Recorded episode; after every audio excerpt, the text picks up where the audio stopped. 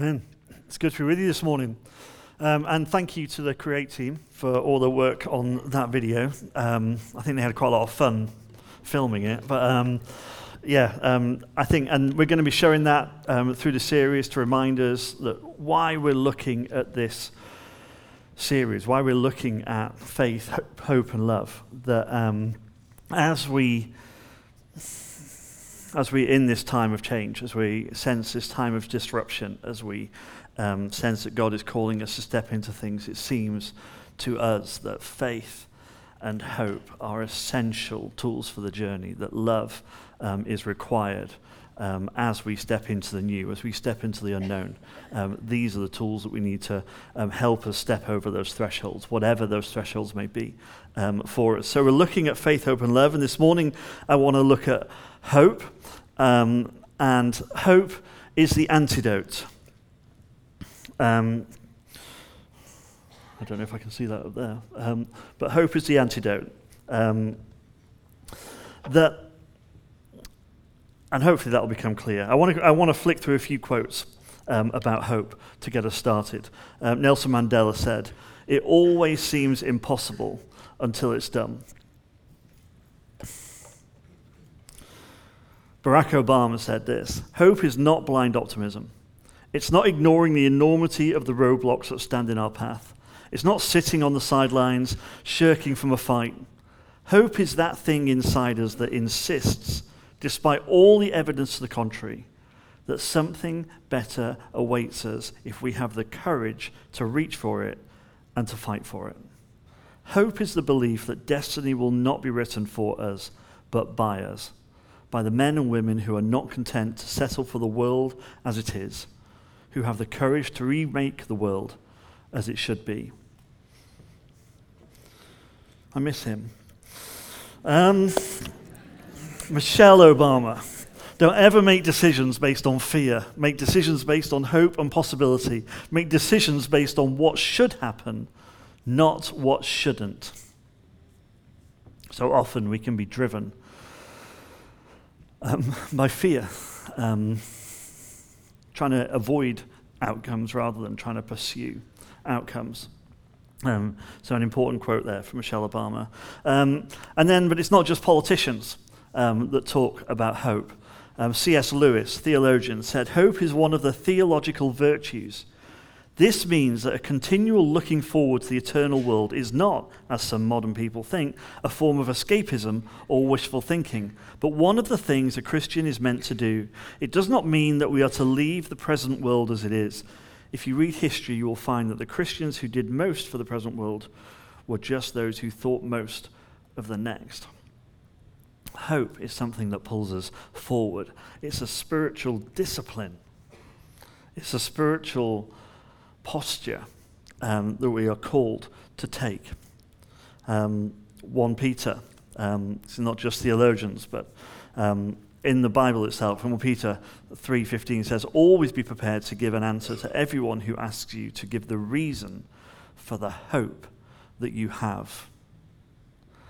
See, hope is woven through the scriptures, which is great for me because hope is my story. Hope is the thing that that stirs me, that gets to me, that yeah, that gets into my soul. So, you know, I'm not necessarily a guy who cries a lot, but you put the right story with the right music on X Factor and I'm a blubbery mess. Like, there's just this story of hope that can come out from some from somebody, someone who's been silenced for so long, or someone who's never had the opportunity or never fulfilled what they're created to do, and then they get to sing, and then or something happens, and they have this moment. And it's not just that. There's all sorts of shows.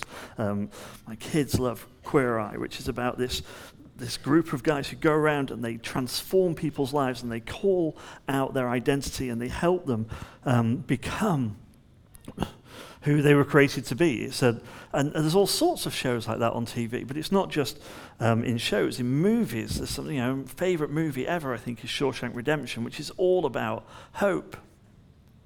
Hope gets to me. And when you see, when you hear a story, when you hear a testimony, when you encounter someone, when, when you hear a story of somebody who has found faith in Christ, I don't know what it does to you, but to me, it gets to every part of my being. It just stirs me and moves me and challenges me. Because hope is this powerful idea. Hope is a powerful idea, and it's my story. And the Bible is full of stories of hope. Hope is woven through the scriptures. Hope in at times of great joy, and but hope at times of great struggle. Stories of transformation and freedom and healing and redemption. Amazing stories of hope all through the Bible. Stories of failure, but where God intervenes and pulls people out of the situations they're in, where God meets people time and time and time again, right in the middle of their circumstance, and shows them a way out, a way forward. In Mark chapter five, we see one of my favorite stories in the Bible. Um, and it says this: a large crowd followed and pressed around him, him being Jesus. And a woman was there who had been subject to bleeding for twelve years. She had suffered a great deal under the care of many doctors and had spent all that she had. Yet instead of getting better, she grew worse. When she heard about Jesus, she came up behind him in the crowd and touched his cloak, because she thought, if I just touch his clothes, I will be healed. Immediately her bleeding stopped, and she felt in her body that she was freed from her suffering. At once, Jesus realized that power had gone out from him. He turned around in the crowd and asked, "Who touched my clothes?" "You see the people crowding against you," his disciples answered, "and yet you can ask who touched me?" But Jesus kept looking around as he who had done it. Then the woman, knowing what had happened to her, came and fell at his feet, and trembling with fear, told him the whole truth. And he said to her, "Daughter, your faith has healed you. Go in peace and be freed from your suffering." This story of this woman is a really interesting story, because this woman has been bleeding for twelve years, which is a medical problem, but it's a social and a religious problem too, because the Old Testament has some laws about that and says that when, if a woman is menstruating, she's supposed to keep herself away from the community. She's supposed to, she can't be accessed into the temple or into the synagogue. She can't be in relationship with people. She needs to keep herself away. Then she needs, um, for that time, for that, for those days. And then to be reintegrated into the community, she needs some blessing from the priest, which will generally cost money. And and this is a situation she's living in, except this isn't just happening for a few days. This has been happening for twelve years. And the law says that not only is she unclean, but anybody she touches is unclean. Can you imagine the social exile that this woman has been experiencing? The hopelessness she's been feeling. At what point do you think she got to where she just thought, you know, maybe it's always going to be like this. Maybe it's never going to change. At what point do you think she ran out of hope that anything would be any different? This social exclusion, this physical pain and discomfort, the shame of being regarded constantly unclean, the shame of not being able to touch anybody. And yet, she hears about Jesus, and her response to that is a response of hope. Her response to that is to push through the crowd, that is touching a bunch of people, and to touch the cloak of Jesus, which seems like a really odd thing, doesn't it? Until you look at Malachi four. Now, Malachi four is the last chapter of the Old Testament, of the Jewish scriptures. And Malachi four says this, "But for you who fear my name, the Son of Righteousness will rise with healing in his wings, and you will go free, leaping with joy like calves let out to pasture." So that's why she touched the edge of his cloak. You might be looking at me going, oh, no, no, no, sorry, Adam, I don't quite get it. I'm not quite sure what you're talking about. What does that have to do? The Son of Righteousness will rise with healing in his wings. But this, this is what was going on at the time. So in Jewish culture, you would wear a cloak, which would be called a talit. So if we can flick to the next slide, and you should be able to see one of these things. And you'd wear, and it's called a, and this, it'd be like a prayer shawl. It'd be like a shawl. And this prayer shawl would have edges to it, which would be called kanaf, which means wings.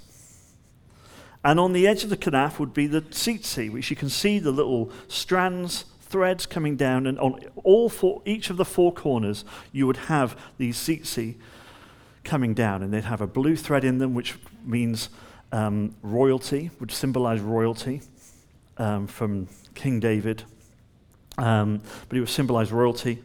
Um, the and then it would have a number of threads coming down on each corner, and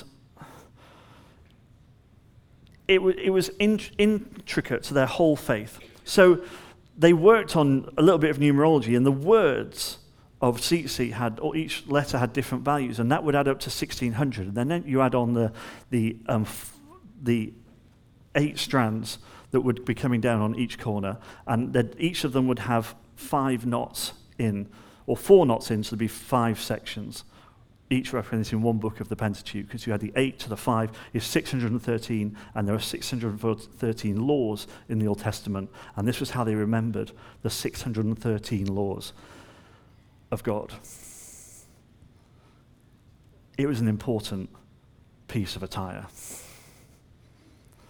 And this scripture said that the Son of Righteousness would rise with healing in his wings, and this legend grew that when the Messiah came, the edge of his cloak, which was called the kanaf, which means wings, if you touched the edge of his cloak, you would be healed.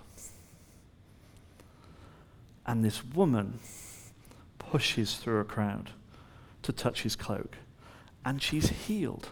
What an incredible story. Interesting, isn't it, that the law says that anyone she touches will be made unclean, but what happens is, instead of Jesus being made unclean when she touches him, she's made clean. It's a reversal of the law. This hope that comes out of this story, this moment of freedom for a woman, this moment of healing for a woman that had, must have got to the point where hope was gone, where she'd started thinking, I will always be like this. She'd been to all the doctors, she'd been to all the priests, she had pursued everything she could and found no healing, and yet she took this act of faith, and hope came flooding into her life. See, hope is a really powerful thing. And it's no doubt that this woman must have must have found herself at a loss, believing that this is how it would always be. And you see, we develop a poverty mindset. We develop a poverty mindset that said that it roots us in the immediate. Now, what we all we're taught in our consumeristic society, think of poverty in terms of finance. Financial poverty, and it's true, you know, if we're stuck in financial poverty, or if we've developed a poverty mindset of not enough, never enough, that that can root us in the immediate. We're surviving, we're getting by. Because it tells us that life will always be like this. We will always be like this. We'll never have enough. So if one day we get some sort of windfall, then we'll spend it. We'll enjoy it in the moment, in the immediate, with no belief that anything long-term, tomorrow I'll still be poor. But you see, poverty isn't just about money. Poverty can relate to all sorts of areas of our life. It can relate to health, like this woman. It can relate to our spiritual lives.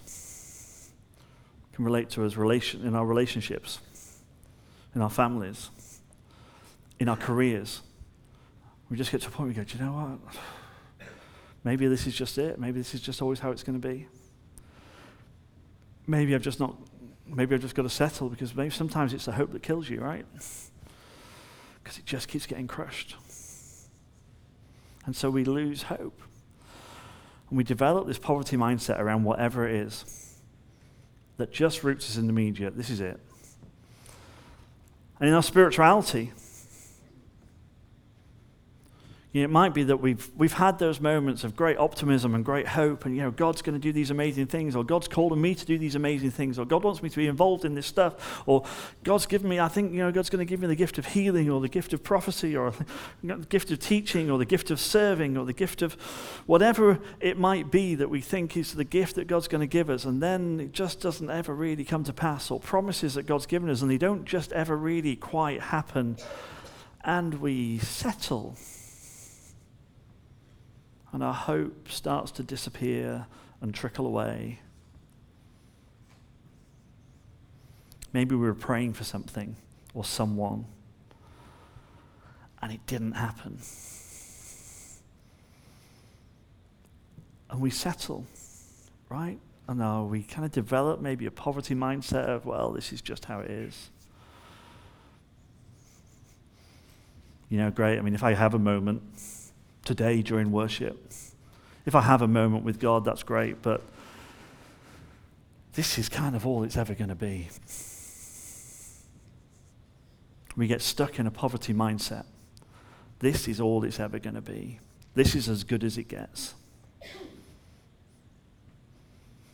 You know, I might pray from time to time for someone's healing, but I don't really ever think I'm going to see that amazing healing. I might plan an occasional sermon here or there, but I'm never really going to see that moment.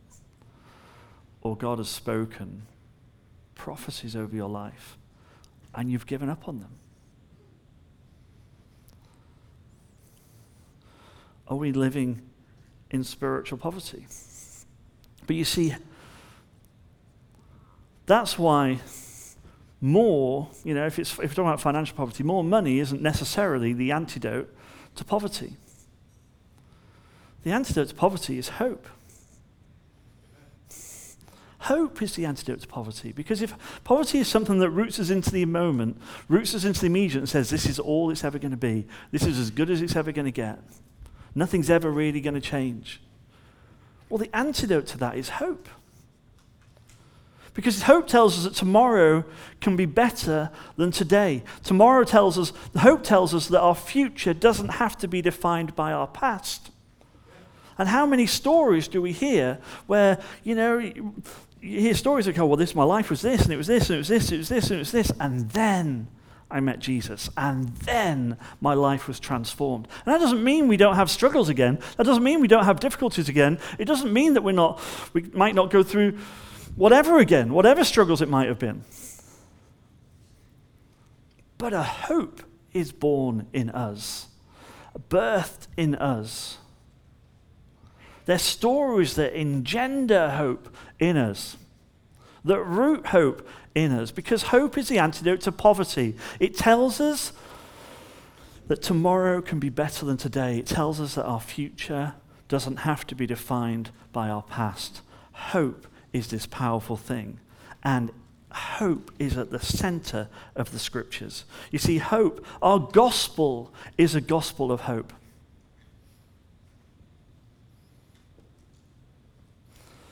The gospel that we believe in, the story that we're part of, is a gospel of hope, is a story of hope. It's a gospel that says, you don't have to live like that anymore. Now, look, I know that maybe that's not always how it's been presented. I know that maybe at times we've presented it in, you must not live like that anymore. And maybe we've come down quite strong or dictatorial or whatever, But the gospel that we see in Scripture, the invitation that we see in Scripture, the way that we see Jesus interacting with people, Jesus always brings hope into the room. Jesus always brings hope into the room. Whether it's the blind guy outside the temple who's been blind since birth, surely has no other expectation than this is how it's always going to be, and yet Jesus shows up.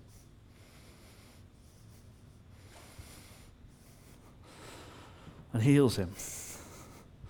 Whatever miracle you think about, whatever interaction, whether it's the woman at the well, whether it's um, the lame guy on the mat, whether it's Peter and John outside the temple, and this guy's asking for money because it, he's stuck in poverty. This is all it's ever going to be. This is as good as it's ever going to get. He's begging. And they come out and they go, look, we haven't got money, but we have got this. Get up. They bring hope into the situation. And hope isn't always about the mir- the ridiculous miracle, although it is about that. And we get to bring that. But it's about the love. It's about the meeting the people in their situation. It's about sharing the journey with people and reminding them, bringing the hope into that conversation. You say, you know, I don't believe that this is how it's always going to be. There is a deeper hope that we carry. This gospel that says you don't have to live like that anymore. Is such a gospel of hope that we get to bring. This is the gospel that we bring. But the problem is, I think, often our hope gets worn down. The flame starts to dwindle or just drop down to a pilot light, or maybe it's gone out altogether. And not in every area, but are there areas where that's happened? In Ezekiel thirty-seven, it says this, the hand of the Lord was on me, and he brought me out by the Spirit of the Lord and set me in the middle of a valley. It was full of bones. He led me back and forth among them, and I saw a great many bones on the floor of the valley, bones that were very dry. He asked me, Son of man, can these bones live? I said, Sovereign Lord, you alone know, or I have no clue. I you'd always feel him going, this is, is this a trick question, because um, all logic says no, but maybe you're doing something. And he says, prophesy to these bones and say to them, dry bones, hear the word of the Lord. This is what the Sovereign Lord says to these bones. I will make breath enter you, and you will come to life. I will attach tendons to you, and make flesh come upon you, and cover you with skin. I will put breath in you, and you will come to life. Then you will know that I am the Lord. So I prophesied as I was commanded, and as I was prophesying, there was a noise, a rattling sound. I'm always a little bit confused at this point. Why is he not looking at the bones that he's prophesying over? Why is it all happening behind him? So he hears the noise, but he doesn't see what's going on. Anyway, that's just my head, my visualization. He's looking the other way. But anyway, he's prophesied. And there's a noise, a rattling sound, and the bones came together, bone to bone. I looked, and tendons and flesh appeared on them, and skin covered them.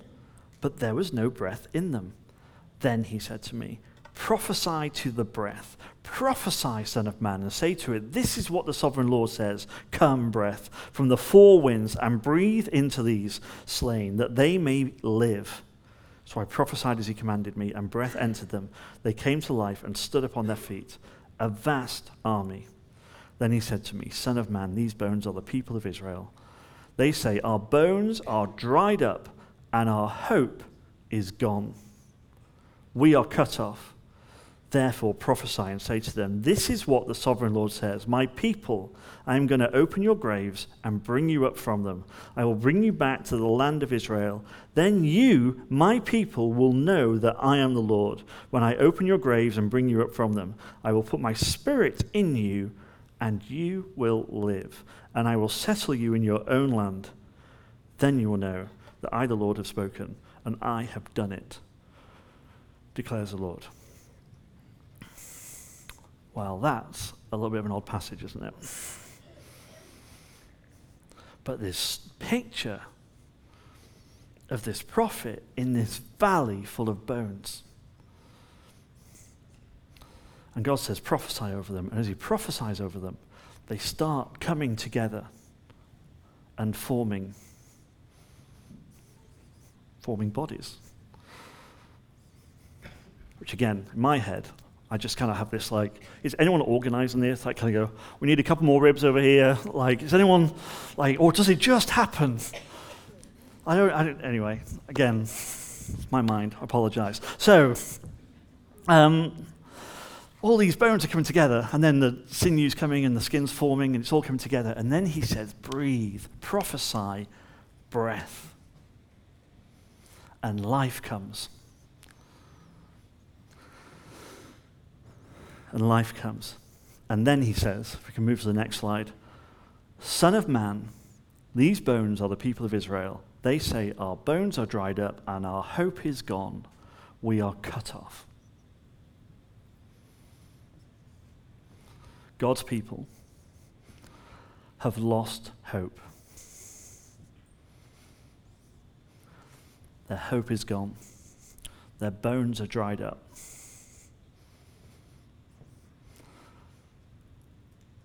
I don't, do you ever feel like that? Like, do you ever find it's hard to dig out that hope sometimes? Are there areas of your life, areas of your spiritual life, where the dreams have died, the hope is gone? I don't ever think that's really ever going to happen anymore. Maybe it's a moment, maybe you're still telling the story of twenty years ago. But God wants to give us a new story. God wants to rebirth hope. God wants to call out life where there's death. God wants to speak and prophesy to these bones to come back to life. Are we living in spiritual poverty? Have we been hurt? Have we been burned? Have we failed in some way that we just don't think there's ever going to be a path back for us, really? I mean, yes, we're, we're in. We're kind of forgiven. I'm sure it'll all work fine when we die and go to heaven. But for this life, nah, I blew it. Have we ever felt like that? Because God says, come back to life. God says, have breath. God calls out hope, calls out life when hope is gone, when our light is out, when the flame is dead. God reignites. God wants to speak life over us. God wants to speak fire over us. God wants to speak hope over us. Have we lost hope? Have we given up? Because God wants to reignite those dreams and those prophecies. God wants to stir us to step out into the promises he's made to us, to step out into the callings he's put in us, to step into the giftings that he's birthed in us, to take those courageous steps of faith, to trust him. God says, on the next slide, I will put my spirit in you, and you will live. This is his promise for the church. You see, hope is the antidote to poverty. It tells us that tomorrow can be better than today. Our future doesn't have to be defined by our past. And we as the church, are ambassadors of this hope. Hope is our story. The story that we get to tell, not just here on a Sunday morning, but in our classrooms and in our workplaces and in our communities and in our exercise groups and in our whatever it is, wherever we are, whatever we're doing. Hope is our story. See, our gospel is a gospel of hope, a gospel that says you don't have to live like that anymore. But maybe we need to be reminded that we don't need to live like that anymore. Maybe this isn't just a story that we get to tell. This is a story that we're invited to live out.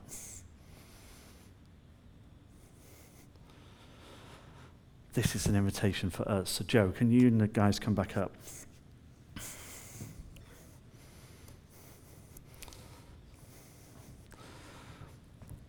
We are a people of hope. We have a story of hope to tell and to live out. But at the beginning of this series, you know, for some of you, you might feel really inspired and like, come on, let's go. I am ready for this. Let's go and do it. I am all hoped up. Like, they are good to go. Just set me loose. Great, great. And there might be some of you this morning going, uh, I'm probably struggling with that a little bit. That's touching some nerves. That's pressing some buttons for me. That's hope's difficult because I had this happen, because I did this, because someone else did this, because whatever it might be. And so what I want us to do this morning is, Joe leads us, I want us to, I want us to invite the Spirit of God to come, to breathe life, to stir hope in us. And look, it might be. This doesn't need to be dramatic. You know, for some of us, this might be a flame, small flame in us that just burst to life this morning. Whatever the Spirit wants to do, just wants to burst some flames into life. But for some of us, maybe some of us where the flame's been gone for quite a bit, he just wants to spark that little pilot light. Just wants to rebirth the seeds of hope in us.